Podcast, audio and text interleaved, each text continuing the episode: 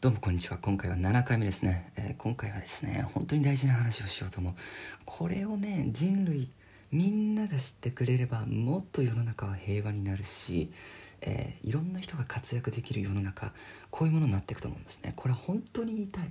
多分ねこれで悩んできた人いっぱいいると思う。そして気づかずに人を傷つけていた。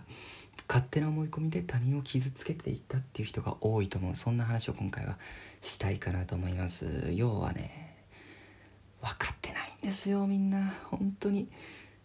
何かっていうとね楽器のお話ですね。楽器のお話、えー、僕は少しばかりね、えー、習っていたんですよピアノを。でもですねまあそんなにすごいわけじゃないんですよ。でもねこれがなかなか人に伝わらない。ピアノやってたっていうと、えー、ピアノをやってたって、えー、人に伝えた時にですね、えー、大きな勘違いをされてしまうんですね。今もね多分皆さん勘違いしてると思います、えピアノ弾ける人これを想像してみてください。皆さん聞いてる皆さん、えじゃあ5秒あげますね、え5秒間の間で、えーとピアノできる人これを思い浮かべてくださいどうぞ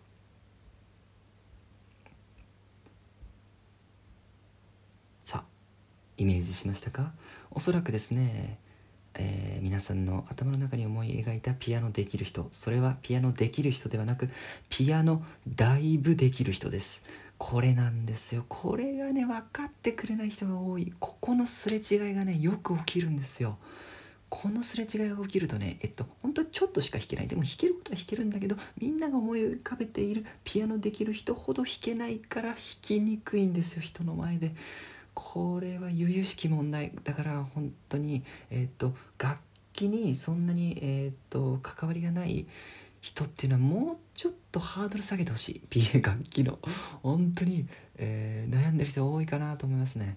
えー、俺ピアノやってたんだよって言って。いやだからピアノをね人前で弾ける人っていうのは本当あれめちゃめちゃすごいんですよ。だから習ってたけどあんま言い出せない。それぐらいのクオリティの人ってたくさんいる。たくさんいるからそういう人たちにもっと愛を持って接していただきたい。だからその愛っていうのはえー、ある特定のね楽器俺できるんだよって言った時に、えー、っともうイメージのそのハードルをもうもう存分に下げてほしい。みんなが思い浮かべてしまうピアノできるっていう人はめちゃめちゃできる人なんでそれ。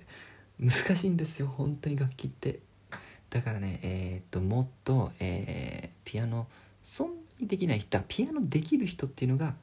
皆さんが思っているピアノできる人よりもできない人っていうのをえっ、ー、とねもうちょっと、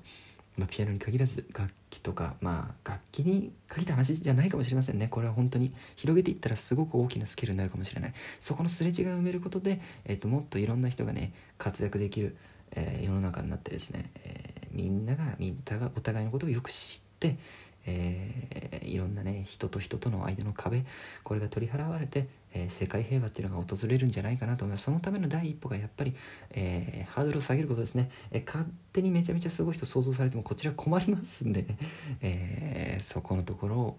え皆さんにお願いしたいですね、え今回はそんなお話でした。ありがとうございました。